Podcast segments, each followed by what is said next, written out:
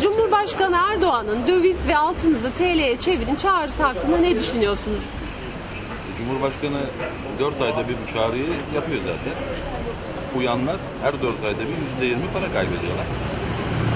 Çok makul, mantıklı bir çağrı değil. Çünkü e, Türk lirasına dönmek, eldeki döviz, dövizi altına vesaire bozdurmak demek şu anki ekonomide çok ciddi anlamda zarar etmek demek.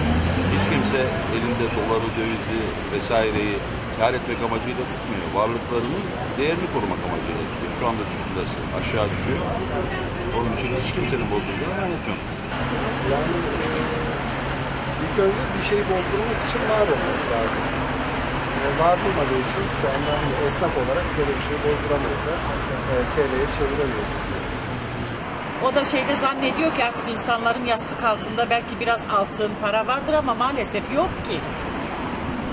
Yok hiçbir şey yok. Ee, Sayın Cumhurbaşkanı'nın e, e, bu lafı söylemesi e, bence biraz geçersiz bu ortamda, ekonomik ortamda. Çünkü e, insanların, emeklilerin, çalışanların aldığı maaşlar e, bir şekilde eriyor.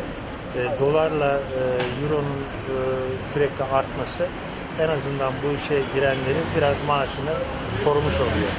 Yani o geçerli bir açıklama değil sanırım. Peki- halk ekonomi ekonomik olarak e, gerçekten darboğazda. Benim şu anda kendi kanaatime göre daha çok dolar ve altında paramı tutmaktan yanayım. Çünkü geleceğin ne olduğu belli olmuyor. Ben e, Sayın Cumhurbaşkanımızın fikrine katılmıyorum.